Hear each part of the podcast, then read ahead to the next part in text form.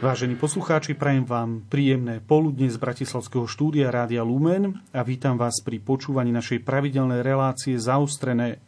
Dnes náš pohľad zaustríme na jednu tragickú udalosť, ktorá je ale zároveň svedectvom toho, čo človek dokáže obetovať pre slobodu.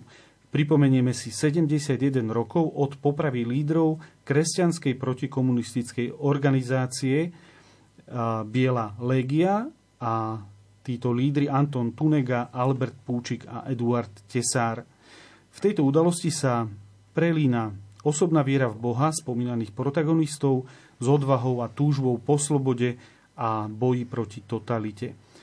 S našimi hostiami budeme spoločne hľadať odpoveď na otázku, prečo si máme pripomínať túto tragickú udalosť, ktorá sa udiala, udiala pred viac ako 70 rokmi. Od mikrofónu z Bratislavského štúdia vám ničím nerušené počúvanie praje ľudový Malík. Našimi dnešnými hostiami budú Jan Figel, predseda správnej rady nadácie Tunegu, Púčika a Tesára. Pekne vítam. Ďakujem pekne za pozvanie. Dobrý deň. Duchovný otec Gašpar Frons, ktorý prednáša na rímskokatolíckej cyrilometodskej bohosloveckej fakulte Univerzity Komenského v Bratislave. Vítam aj vás. Ďakujem, pekný deň všetkým a Ondrej Krajňák, bývalý predseda Ústavu pamäti národa. Pekne vítam. Ďakujem pekne, dobrý deň. V nedeľu 20. februára, teda pred týždňom, sa na Martinskom cintoríne v Bratislave konala pietná spomienka na popravu Antona Tunegu, Alberta Púčika a Eduarda Tesára. Pán Figel, čo viedlo nadáciu k založeniu takejto tradície? Nadácia Antona Tunigu predtým a teraz nadácia Tunigu Pučika Tesára, ako zmenila názov minulého roku pri 70. okrúhlom výročí e, tejto tragickej e, udalosti. Si pamiatku e, svojich protagonistov ctí v podstate od roku 1992, kedy bola založená. Je to už relatívne dávno a zároveň to tak trochu sprevádza aj naše obdobie slobody. E, títo traja e, mučeníci za našu slobodu boli súdne, e, teda štátne, úradne rehabilitovaní v roku 1990. Dovtedy o nich bolo málo počuť, málo vedieť, pretože celý ten príbeh bol akoby zatajovaný alebo vytláčaný z mysli a z pamäti národa.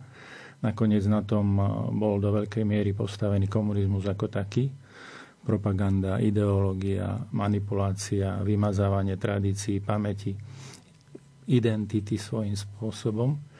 Takže tento príbeh e, žiaľ je skôr málo známy a my sme si povedali s e, kolegami zo správnej rady, že e, nebudeme len bežnú činnosť rozvíjať, ktorou je vzdelávanie mladých, úcta k pamäti národu a, a takisto aktivity, ktoré sú občianské verejnoprospešné, ale skúsime týchto martírov a celé to obdobie zápasu o dôstojnosť, o slobodu národa a nášho života približovať. A ešte poviem k tomu, že keďže títo traja popravení nemajú nejaké umelecké výtvarné vyjadrenie vo forme pamätníka v meste, v hlavnom meste, tak zatiaľ chodievame k hrobu, kde boli pochovaní na druhý deň po poprave. A zároveň apelujem, a som rád, že tohto roku prišlo dosť veľa ľudí a bol tam aj predseda vlády, apelujem na to, že by sme ich mali poznať celkovo, všeobecne, nie len niektorí, nie len niekoľkí, a teda mali by mať e, nejaké vyjadrenie v hlavnom meste alebo tam, kde sú isté dejinné súvislosti, pretože e, národ, ktorý nepozná hrdinov, akoby ich znovu odsudzoval alebo dával preč, likvidoval a to snáď nechceme. Zároveň e, je to mladá generácia, ktorá veľa e, priniesla a neužila si slobody ani demokracie, ale obetovala to za druhých. Je to obrovská inšpirácia aj pre súčasnosť, aj pre budúcnosť, lebo budúcnosť sa rodí cez obetu. No a Poďalšie som rád, že tam bol na tom zhromaždení aj predseda vlády, lebo e, je dôležité, aby štát, štátna úroveň vyjadrila túto úctu, nie len bežní občania. A tak sa to stalo vlastne prvýkrát, takže trošku možno širšie rozprávam, ale skrz túto tradíciu, skrz túto vytrvalosť aj v čase pandémie alebo v iných e, zložitejších rokoch, sme udržali pochodeň a dnes mám pocit, že sa rozhorieva táto pamäť a svedomie. Tak ja dúfam, že, že to bude úspešne takto pokračovať ďalej, táto tradícia, ale poďme k samotnej Bielej légii, lebo možno nie všetci poslucháči e, o nej počuli, alebo možno o nej vedia veľmi málo. Pán Krajňák, čo to vlastne bola za organizácia, čo to bola za organizáciu a kedy vznikla? Tak Biela legia to bola v prvom rade organizácia zameraná proti komunistickému odboju. Vznikla v 47.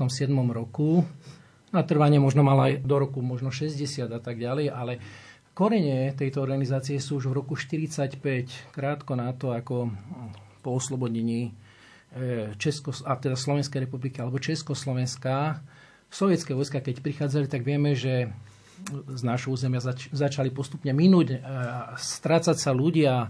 Mnohí boli odvlečení do Sovietskeho zväzu, do sovietských gulagov. A tak mnohí ľudia mali ten pocit, že, že musíme naozaj byť obozretní, musíme si dávať pozor pred e, nastupujúcim bolševizmom v tejto krajine.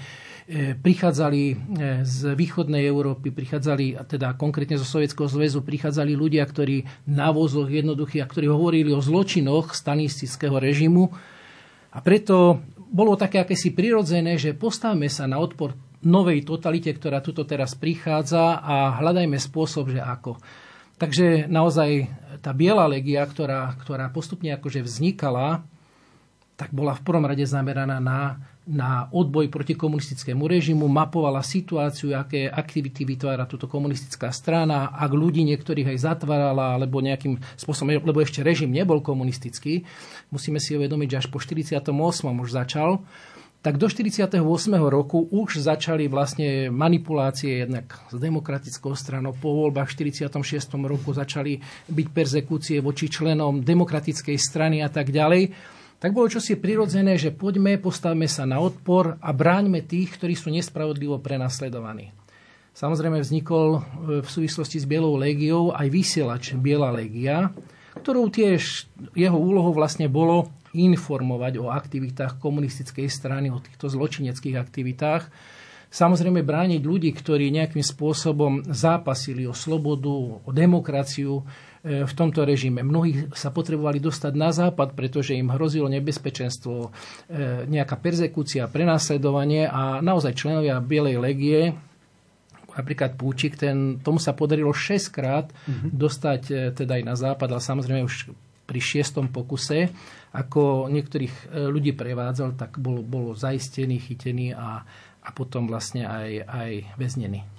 Uh, ten názov Biela legie znie tak veľmi vojensky, ale s armádou, s nejakým ozbrojeným bojom, to asi nemalo spoločné nič. No ja na, len tak na, e, pre takú informáciu povieme, že ja pochádzam spod Vysokých Tatier, z Veľkej Lomice a tam nedaleko je e, dedinka Spiska Bela. Hej. Mm-hmm.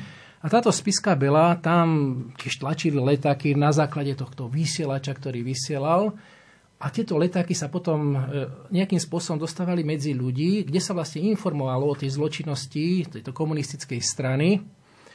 No tam bola skupina mladých ľudí, konkrétne som, keďže som pracoval v Ústave pamäti národa a mal som možnosť aj nahrať niektoré svedecké výpovede, tak doteraz si pamätám, ako pán Lenkovský hovorí, že áno, mali sme tu nejakú, nejakú tlačiareň, my sme sa snažili pokúsiť, teda pokúsili sme sa tie letáky dostať medzi ľudí, no ale niek- niekto nás prezradil.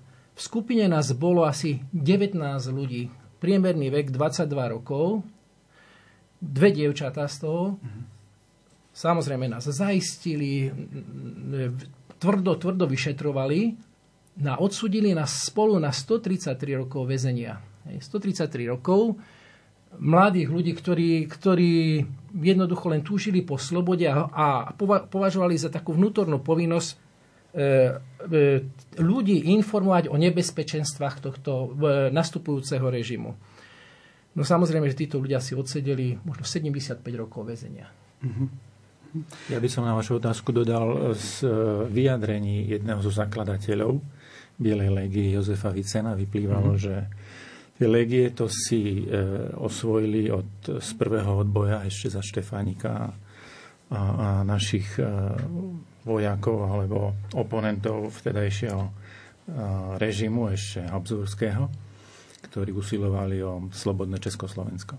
A tá biela je skôr farba kresťanského presvedčenia, respektíve nenásilia, alebo v oponentúre v protiklade voči červenej, ktorá symbolizovala samozrejme nastupujúcu e, totalitu.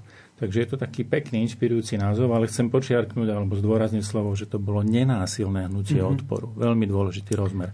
A nakoniec ono svojím spôsobom, ako by bolo predchodcom viacerých ďalších javov, lebo to rádio, ktoré vysielalo z Rídu v Rakúsku, vydržalo asi 5 rokov, bolo predchodcom Slobodnej Európy.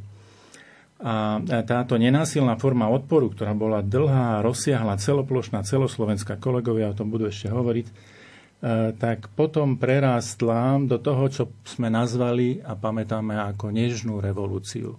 Mm-hmm. Od, od Bratislavského Veľkého piatku počnúť, ale aj udalosti predtým a potom novembrom 89 vyvrcholila nežná, nenásilná revolúcia, duchovná revolúcia.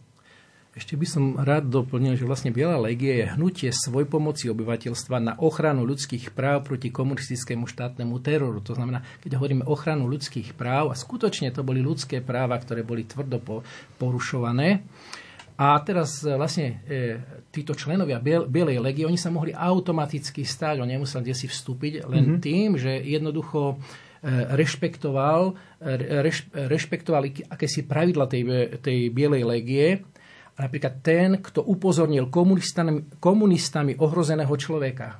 Kalinaj, Pavol Kalinaj, Bernard Jaško, to boli dvaja policajti, ktorí upozorňovali kňazov, ktorí mali byť zaistení hej, v tom čase. Oni na to upozornili týchto kňazov. Tí kňazi samozrejme e, odišli niekde do bezpečia, neboli zaistení.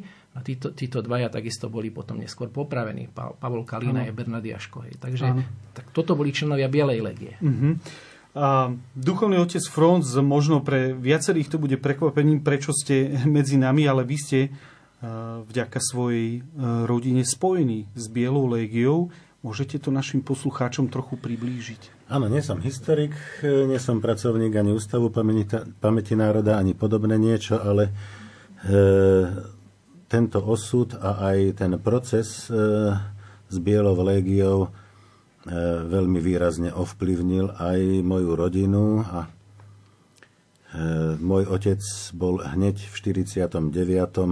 zaistený a bol súdený práve v tomto monster procese s členmi Bielej légie. Takže aj on je jeden z tých, ktorí boli odsúdení a e, najprv v prvom kole dostal 7 rokov, ako vieme, potom sa súdruh prokurátor Rašla odvolal a e, tresty sa zvýšili týmto trom z doživotia na trest smrti. A mnohým ďalším sa menili tresty s väčšinou k horším. Aj môjmu otcovi to vtedy zmenili zo 7 na 12 rokov.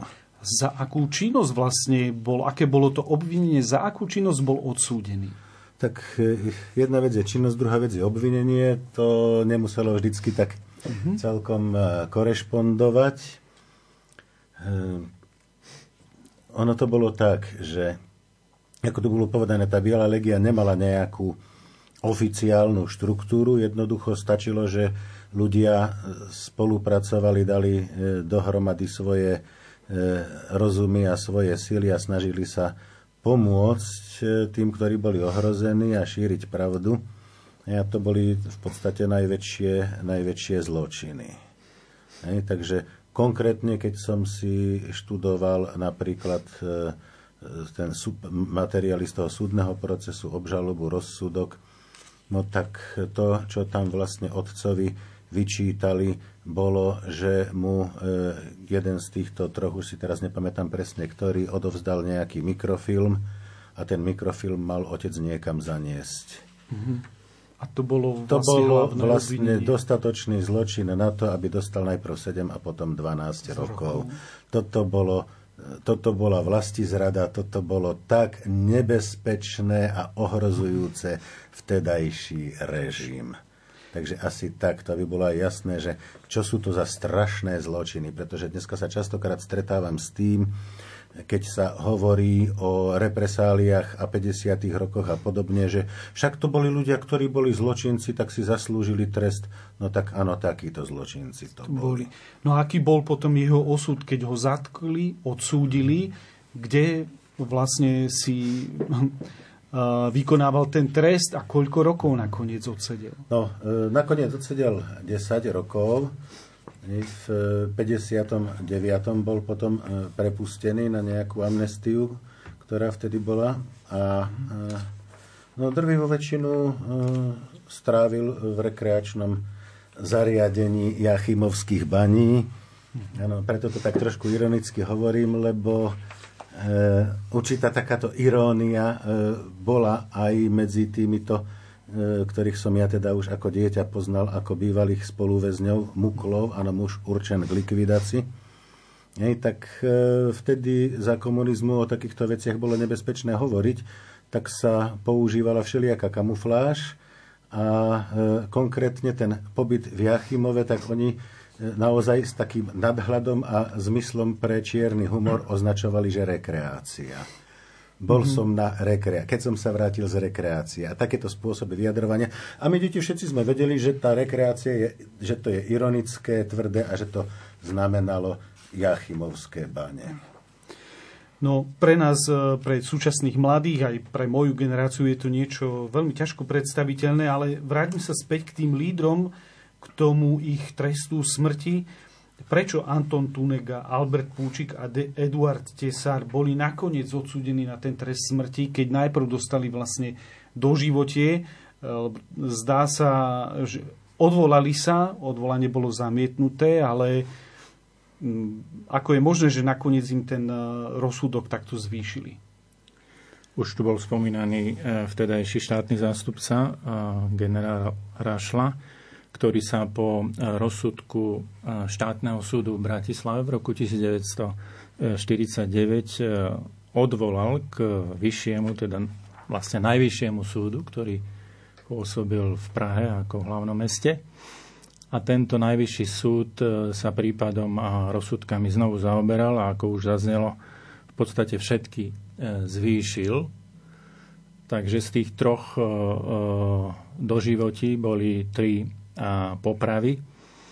Mladých chlapci, hovorím tak e, aj z úcty, ale aj z vyjadrenia toho, že ani jeden z nich nemal 30 rokov, keď skončili na popravisku tu v Justičnom paláci v Bratislave, sa e, e, domáhali milosti u prezidenta Gottwalda a z listov alebo z ich vyjadrení, ktoré sa zachovali, bolo vidieť aj túžbu, aj nádej, že že v tomto príbehu e, milosť má priestor. Ale Gottwald bol nemilostný a nemilosrdný, takže e, súhlasil s tou úpravou na trest smrti, teda potvrdil rozsudok trestu smrti, milosť neudelil a tam bola následne vykonaná. Tí všetci ostatní, už som spomenul, že súdených bolo 62 ľudí v tom monster procese a 48 odsudených dostali kumulatívne 363 rokov. To, to bolo skôr exemplárne potrestanie, a tu mhm. mierim na, na tú otázku, že režim chcel exemplárne potrestať uh, tých, ktorí si dovolili nesúhlasiť a dokonca aj niečo robiť proti jeho zámerom a, a nastupujúcej moci.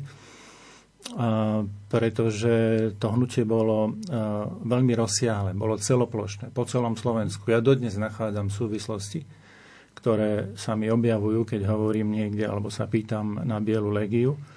Takže vtedy to brali ako e, veľmi dôležitý akt, ktorý by mal odstrašiť ďalších mm-hmm. mladých alebo aj menej mladých e, z konania e, proti štátu. Je treba tu aj dodať, aj to, čo už zaznelo, že najväčšou oponentúrou nastupujúcemu režimu, ale aj režimu potom, tých 40 rokov, boli v podstate veriaci ľudia ktorí odmietali nejakého ideologického boha s malým B, alebo teda ustúpiť zo svojho presvedčenia, respektíve zapredať svedomie a svoju vnútornú slobodu.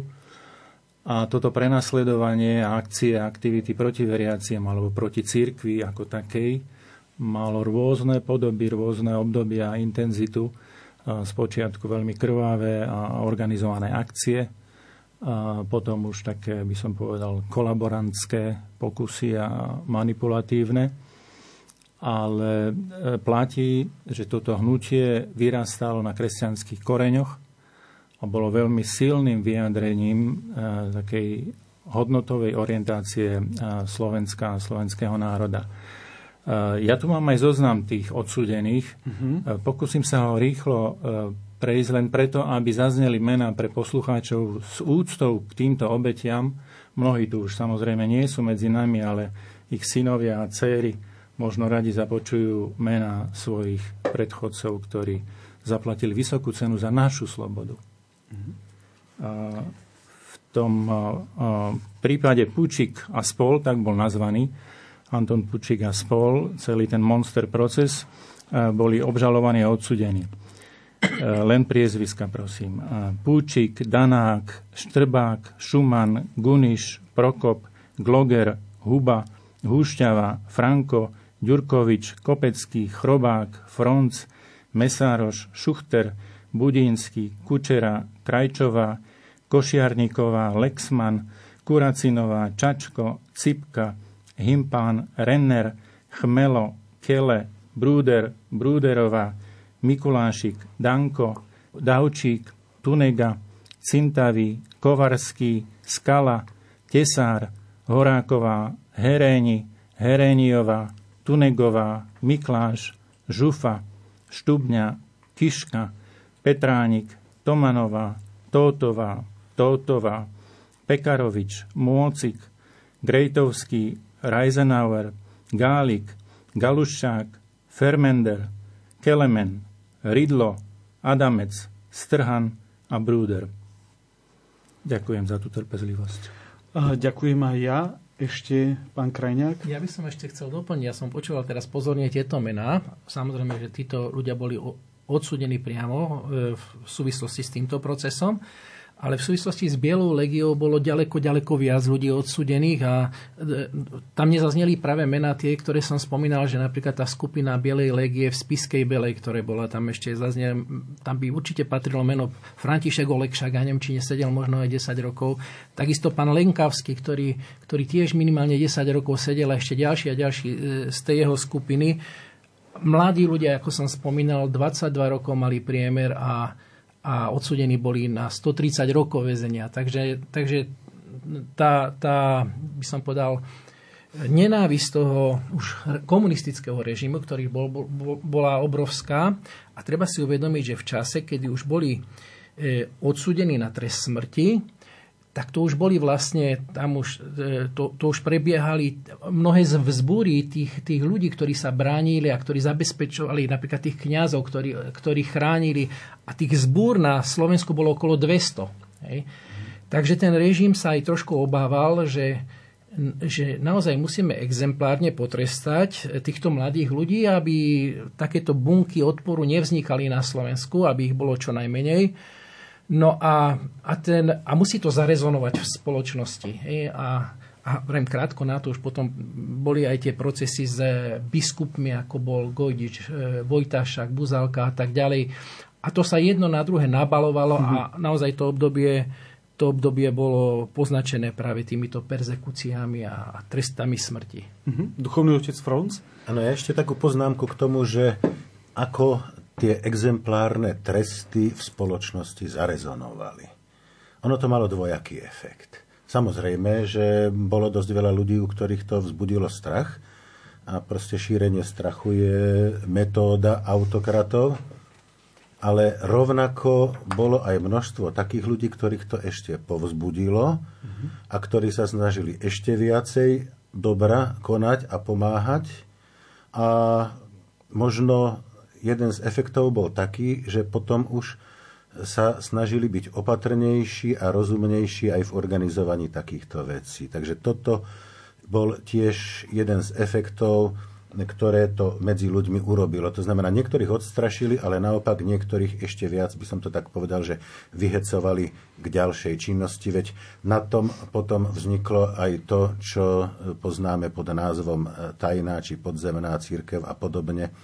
To boli e, ľudia, ktorí tiež sa napríklad vrátili z basy, e, aj z iných procesov, nie len z tohto Mm-hmm. Takže neodstrašili všetkých. Áno, aj na vás mám ešte predsa takú otázku. Váš otec bol odsúdený v tomto spomínanom procese. E, hovorili ste potom niekedy s otcom v rodine o tom procese, respektíve možno o tej poprave týchto troch lídrov, respektíve vedel on v, vo vezení, že oni boli odsúdení na trest smrti? No, rozsudok, e, áno, ten mali, to vedeli, ale mm-hmm. o procese samotnom ani o poprave nejako doma nebolo vo zvyku rozprávať, skôr o tom samotnom pobyte mm-hmm. v Jachimovských lágroch a v, o podmienkach, ktoré tam boli, tak tam sme sa veľa všelijakých zaujímavých vecí dozvedeli, ako hlavne pri takých príležitostiach, keď prišli na návštevu tí bývali väzni a my sme ako deti mali dovolené tam sedieť a s otvorenými ústami a s úžasom sme počúvali a bola to pre nás najlepšia škola o tom, že čo to znamená komunistická tyrania. Mm-hmm. Mali sme v tom jasno, ale hovorím, o procese až tak ako takom, až nie, ale skôr sa hovorilo o skúsenostiach z basy, o tom, ako sa tam sveté omše slúžili, o tom, ako e, treba, no taký prípad, e, stačilo, stačil jeden pohyb prstom a ja už by som nemusel existovať ani moji súrodenci. Mm-hmm.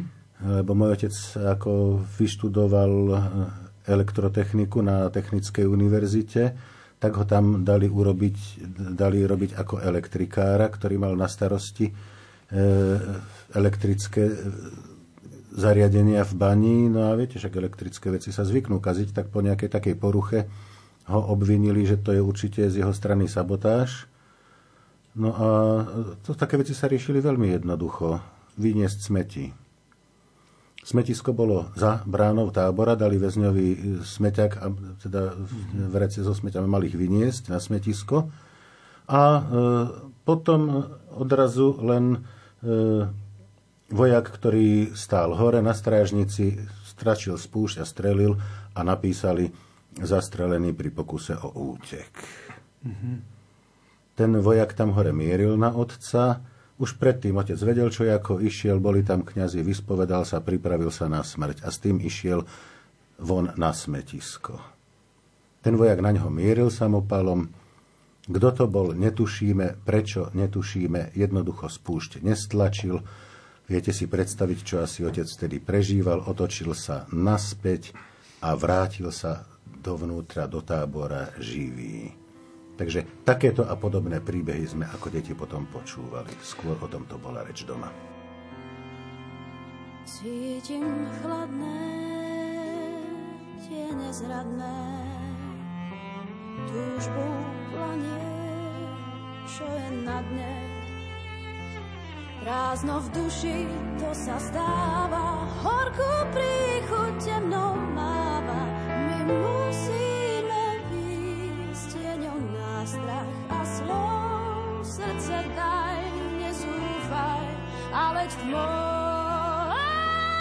Tiež to cítim, tiež sa bojím, sen sa chveje strachom mojím chvíľa straty, chvíľa strachu, keď sa nádej váľa v prachu. My musíme ísť tieňou nástrach a slov.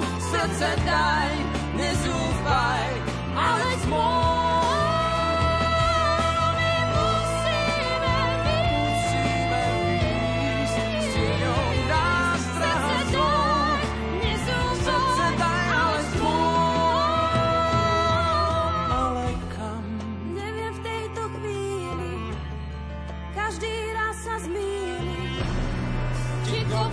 szybka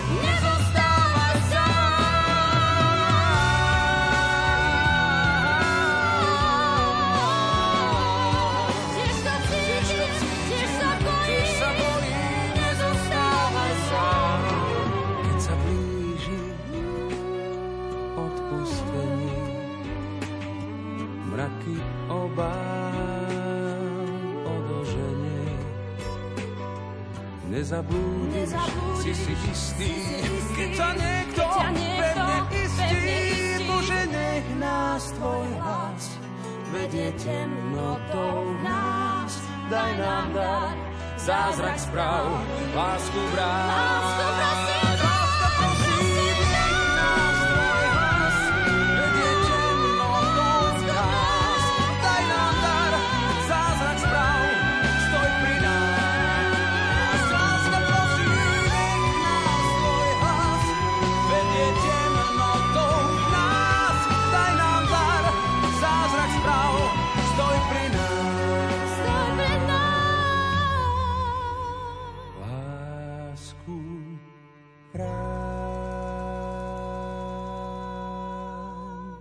Pán Figel, v jednom zo svojich článkov k tejto téme ste uviedol, že voči týmto martýrom máme stále podlžnosť v historickej pamäti aj vo svedomí národa.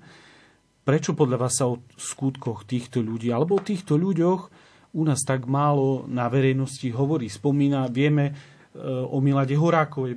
Pred istým časom išiel celovečerný film, dostala posmrtné významenanie aj zo slovenskej strany, ale o týchto ľuďoch sa skoro vôbec nehovorí.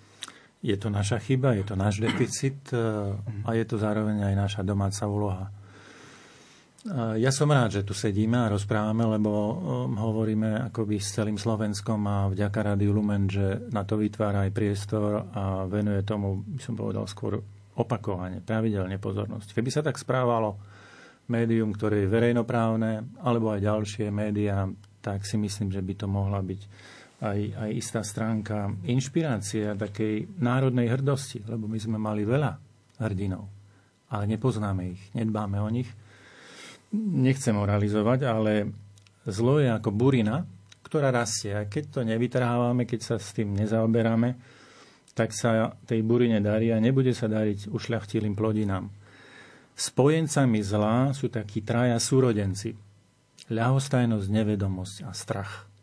Predtým to bol viac strach. Bolo mhm. skôr mm-hmm. zakázané, až teda e, nejakým spôsobom trestané, ak by tieto informácie prenikali za komunizmu napríklad do médií. E, ten monster proces bol porovnateľný s Miladou Horákovou a s Bielou legiou. Ale kým Horákovej proces bol medializovaný, mm-hmm. počas priebehu, v rozhlase to bežalo stále a snažil sa tým komunistický režim poukázať na mnohé súvislosti a, a tiež odstrašovať. Pri tomto príbehu, keďže išlo o iný príbeh a, a typicky slovenský, to držali v ústraní, v tieni. Nebolo to vysielané v rozhlase, celý ten proces, tak ako prebiehal aj s odvolaním z Bratislavy do Prahy. A je teda skôr na nás, aby sme odhalili to, čo ostalo kde si schované. Poviem jeden osobný a jeden celonárodný rozmer. Eh, ja keď o tom hovorím, stále mám na pamäti napríklad aj to, čo naznačil Ondrej Krajňák, že to bolo hnutie, ktoré bolo celoplošné a bolo veľa tých príbehov, skôr neznámych alebo málo známych. Ten monster proces je popísaný, je zadokumentovaný, preto som mohol čítať mena. Uh-huh. Ale tých neznámych, málo známych je veľa a ja si myslím, že môj strýko, otcov brat, Jan Figel, po ktorom má meno, tiež zahynul v súvislosti s Bielou légiou, pretože bol vysokoškolským študentom. A ešte v čase života Stalina a Gotwalda bol zlikvidovaný tak, že nevieme, kde má hrob. Nevieme, kde má hrob. Niektorí tvrdili, že skončil na pankráci, iní, že ho odvliekli na, na Sibír do Gulagu. A väčšina rodiny si myslí, že skončil e, skôr zavraždený medzi dedinami a niekde tam je aj pochovaný nechcem detailizovať, ale to je, to je zásah do rodiny e, celoživotný a veľmi hlboký, lebo nešlo len o nejaké odsúdenie, ale o vymazanie, zlikvidovanie. A tí, čo to vyšetrovali, tí boli asi aj likvidátormi a vtedy bol taký systém, že tí, čo páchali, tí aj vyšetrovali, aj súdili. A teraz ten spoločenský rozmer. E, chcem oceniť, že minulého roku pri 70. výročí e, popravy lídrov Bielej légie Eh, ich poprvýkrát, čo už je teda fakt dejín, dovtedy to bolo želanie a, a túžba a možnosť, ale minulého roku poprvýkrát dostali štátnu cenu in memoriam, samozrejme, Jozefa Miloslava Hurbana od predsedu Národnej rady, čo je veľmi dôležité uznanie ich zásluh a zároveň povzbudenie pre, pre národ, aby jednak na to pamätal a jednak si na týchto a, dejinách upevňoval svoju slobodu, demokraciu a identitu. Ja som pred vyše rokom, v roku 2020, dal ako predseda správnej rady nadácie Tunegu Tesara Púčika návrh prezidentke republiky, aby ich ocenila. Samozrejme, in memoriam, ale štátnym vyznamenaním, čo je najvyššia úroveň, pretože ona je hlava štátu. Doteraz sa to nijako nerozhodlo. Skôr očakávam, že pozitívne rozhodnutie príde pretože si to zaslúžia. A to by zvýšilo ich e, poznateľnosť alebo vnímanie na celonárodnej úrovni veľmi silne. A do tretice dúfam, že potom budeme môcť e, vybudovať aj primeraný, výtvarný pamätník, vyjadrenie niekde na vhodnom mieste v Bratislave. Na cintoríne som spomenul aj v tom článku, čo bol publikovaný, keď ho spomínate, že že pri úrade vlády máme námestie slobody. Krásny názov. Ale tá sloboda súvisí s konkrétnym zápasom a vybujovali ho e, nielen vojaci, ktorých máme po meste, po hlavnom meste, ale aj civili, občania. A to je veľmi dôležité pre budúcnosť. Aj pamätať, že, že občianský rozmer znamená statočnosť a odvahu, inak, inak nebudeme mať ani slobodu, ani demokraciu. A, a naopak dokonca pri úrade vlády dnes, teraz, stojí socha jedného z pohlavárov komunistického režimu, e, Marka Čulena, ktorý bol na vrchole moci v 50. rokoch, keď likvidovali tých troch e, martírov. Takže zločinca máme ucteného pri úrade vlády Slovenskej republiky, ale obete sú opomínané a priestor na námestí Slobody nemajú. Treba to zmeniť Návrh má primátor mesta a všetci poslanci hlavného mesta Bratislavy na stole. Uh-huh. Duchovný otec Fronza, vy sa ako pozeráte ako syn nespravodlivo odsúdeného na túto podlžnosť z našej slovenskej pamäti? Mm, opýtam sa takú štandardnú otázku. Necítite vy osobne nejakú krivdu, alebo ako by sa na to pozeral váš otec? Krivdu povedal by som, že nie. My sme otca vnímali ako hrdinu. A to bolo dôležité. A hrdina, ktorému ublížil nepriateľ. Hej? Takže e, na objasnenie možno môj otec ako študent e, patril ešte do jednej veľmi zaujímavej partie, z ktorej vzýšlo veľa, čo sa týka budúcnosti aj e, Slovenska a slovenskej cirkvi, konkrétne rodina profesora Kolakoviča. A profesor Kolakovič tých študentov učil už o tom, čo je komunizmus a učil ich tak okrem iného aj pripraviť sa na vydávanie skutočného kresťanského svedectva aj e, počas komunistického režimu, lebo tak on už vedel, ako je to v Rusku a vedel, že čo príde ku nám. A e, jedno z dôležitých posolstiev bolo, na toto neodpovedať nenávisťou. Mm-hmm. Skôr radšej to kresťanské modlite sa za tých, čo vás prenasledujú. Takže e, nejde tu ani tak možno o nejaké osobné zadozučinenie, ale skôr podľa mňa ide o službu pre budúce generácie. To je dôvod, kvôli ktorému by aj takýto pamätník mal mať svoje vážne a čestné miesto a nie len pamätník ako nejaká fyzická vec, ale e, aby sa vedelo, že ako takéto režimy fungujú a to sa dá vedieť na konkrétnych príbehoch. Takže aj tie konkrétne príbehy. Ja som sa nakoniec podujal na to tak trošku výjsť z takej komfortnej zóny a rozprávať o týchto veciach ako služba pre tých, ktorí o tom nič nevedia, aby aby na konkrétnych faktoch vedeli, čo sa dialo. Takže toto je podľa mňa dôležité, preto toto rozprávať. Iba nejaké vyrovnanie si podlžnosti, mm-hmm. nie, to, to nie je ono. Mm-hmm. Pán Krajnek, vy ste pôsobil ako predseda Ústavu pamäti národa a ako sa vy pozeráte na tieto historické podlžnosti, na to, že títo ľudia sú málo známy medzi, medzi Slovákmi. Tak v prvom rade by som chcel povedať, že dôležité je na začiatku pripomenúť, že, že nie, nebola ani v minulosti vôľa. Prečo nebola vôľa týchto ľudí vyhlásiť za akýsi, akýsi martírov? Pretože mnohí sa ich snažili už aj v tom monster procese označiť ako za, za, za príslušníkov ľudáckého režimu a tak ďalej. A stačilo, ak sa táto nálepka dala komukoľvek, tak už bolo potom veľmi ťažké obhajovať tých, e, e, týchto hrdinov hej, a vnímať ich ako hrdinov. A to sa vlastne tomuto komunistickému režimu naozaj aj podarilo uskutočniť.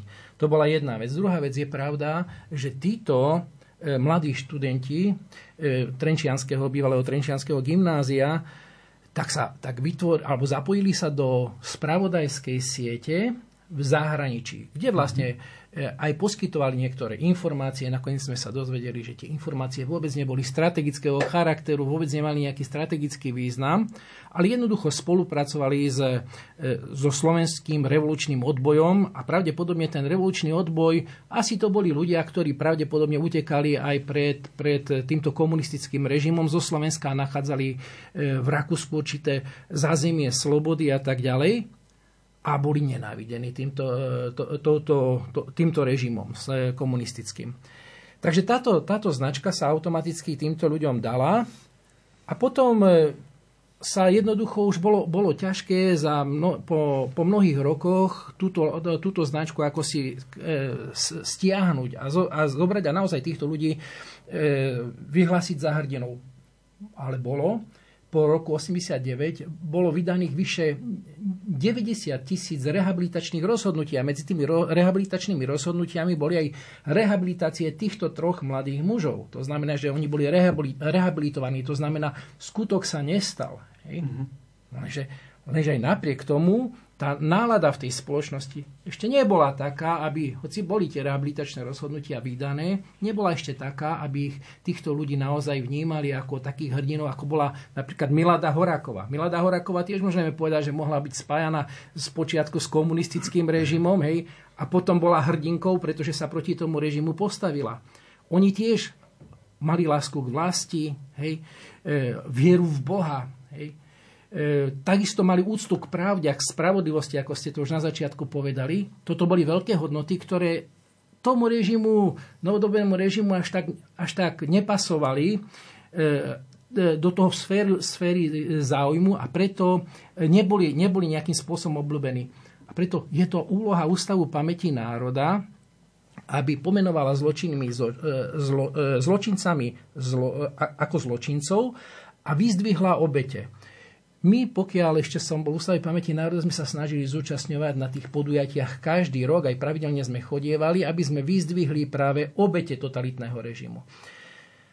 No a viete sami, že potom neskôr vznikol zákon, zmena zákona o pamäti národa, kde vlastne už štatutár nebol, nemal e, funkciu štatutára, ale bol ako členom správnej rady a, člena, a správna rada sa stala štatutárom ústavu. A odtedy nielenže nepočuť o hrdinoch, ale nepočuť aj o ústave pamäti národa. Fakt je ten. Hej. Tak naozaj, ak chceme zatvoriť ústav pravde a spravodlivosti, no tak, e, tak potom naozaj zaoberajme sa, e, zaoberajme sa tým, že mali by sme zmeniť aj zákon o pamäti národa. Mm-hmm. Ďalšou ešte, posuňme sa ďalej, lebo veľa času už nám neostáva. Ďalšou veľmi zaujímavou témou je vlastne z tých zápiskov alebo listov, ktoré sa nám zachovali, sa dozvedáme, ako prežívali tie posledné chvíle pred popravou. A to je tiež jedno z nádherných svedectiev o ich osobnej viere. Ja tu zacitujem uh, Alberta Púčika, ktorý napísal 17. septembra 1950 svojim rodičom, uh, potom ako sa dozvedel, že bol odsudený na trest smrti. Všetky sny a túžby sa rozplynuli dnešným dňom, keď som sa dozvedel túto správu. Čo môžem robiť? Otázka spoliehať sa na vôľu Božiu a čakať, ako ona rozhodne.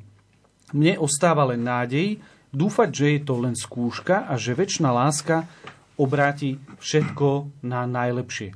Sú to veľmi pekné slova, ale nielen pekné, ale aj také hlboké. Znamená to, že mm, jeho viera bola osobná. Mali všetci traja, môžeme povedať, takú, taký osobný vzťah s Bohom? E, ja si myslím, že áno, z toho, čo viem, nechcem ich idealizovať, e, e, nemám na to ani dôvody, aby som nejak prísne hodnotil, ale, ale zároveň oni, oni ten postoj vyjadrili vlastne tým, že mohli zradiť, mohli jednoducho svojím spôsobom kolaborovať, mm-hmm. ale položili tú najvyššiu cenu a to je taký najtvrdší dôkaz, najtvrdší dôkaz, najbolestivejší dôkaz lásky, ktorá, ktorá mm, mení všetko. Aj postoje, aj, aj budúcnosť, respektíve väčšnosť v tomto príbehu. A budúcnosť sa rodí cez obetu. To už povedali mnohí a múdrejší a, a toto je obeta pre budúcnosť. Oni vedeli, že ich čas sa končí a napriek tomu necukli, e, nevzdali sa svojho presvedčenia. E, duchovnom nás sa najviac meria e, v okamihu alebo v spätosti, v spojení so smrťou. Lebo tam prichádzame o telesno, o fyzično, o to, čo je tu a teraz. A to ich duchovno veľmi silne zaznelo. A ja som presvedčený, že aj to, že sa ich pamiatka obnovuje že to žije, dýcha, že, že to priťahuje mladých ľudí, je takým dôkazom, e, že je živa. Len je na nás, aby sme si to v tých pamätiach dali do súvislosti, obnovili. E, to, čo hovoril Ondrej Krajňák, je pravda. Ústav pamäti národa by mal urobiť viac, ale nakoniec je to výzva pre všetkých. Aj preto som do istej miery e, prečítal mena, lebo mnohé z tých rodín sú dodnes nositeľmi toho dedičstva, toho svedectva a, a nech rozprávajú, nech píšu, nech sa vyjadrujú. A takisto je to vec nás občanov, e, učiteľov, rodičov. Chcem oceniť aj takto verejne e, priateľa e, kresťanského disidenta inžiniera Pavla Hrica, ktorý v Košiciach minulého roku otvoril s mnohými zúčastnenými múzeum obeti komunizmu. Nie štát, ale súkromná osoba Kedy to urobí štát, neviem. Bol som vo vláde, ktorá to mala v programe, ale povalili ju veľmi rýchlo. Nestihli sme to urobiť, ale Slovensko potrebuje takúto ustanovizoň. Nie kvôli inštitúcii samotnej, ale kvôli našej vlastnej osobnej pamäti, lebo kto stráca pamäť, stráca aj identitu. A tu je potom veľká škoda v osobnom alebo spoločenskom živote. Takže ešte raz vďaka za túto vôbec reláciu o tom, a, ale ona ako keby pozývala k viacerým a mnohým domácim úlohám tu na Slovensku vo vzťahu k martýrom. Ja po tom, čo som si prečítal materiály, ktoré je možné nájsť či už na internete, na stránkach e, nadácie, e, skutočne stojí za to aj mladším a mladým ľuďom, zaoberať sa a prečítať si, čím si vlastne prešli, aký život mali a čo ich viedlo v tom rozhodovaní pre to, prečo sa nakoniec rozhodli. Ja by som sa chcel na záver teda poďakovať e, Jánovi Figelovi, predsedovi správnej rady nadácie Tunegu Púčika a Tesara. Ďakujem. Ďakujem aj ja, všetko dobre všetkým. Duchovnému otcovi Gašparovi Froncovi, ktorý prednáša na Rímskokatolíckej Cyrilometodskej bohoslovodskej fakulte Univerzity Komenského v Bratislave. Ďakujem. Ďakujem za pozvanie.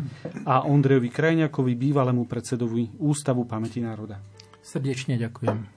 Technicky na relácii spolupracoval Matúš Brila, hudbu vybrala Diana Rauchová a od mikrofónu z Bratislavského štúdia vás pozdravuje Ľudovít Malík. Sloboda je pierko z holubice, čo chce k letu iba čistý vzduch. Len pár krokov, pár krokov od strelnice, preto už má slabý sluch. Ako pierko z krídla holubice letí si a nepadá k tomu letu Svet jej hrá na bicie a solo chce mať armáda. Ako pierko z krídla holubice letí si a nepadá. K tomu letu svet jej hrá na bicie a solo chce mať armáda.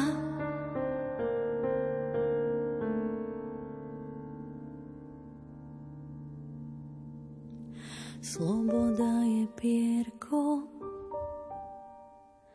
skrídla. holubice.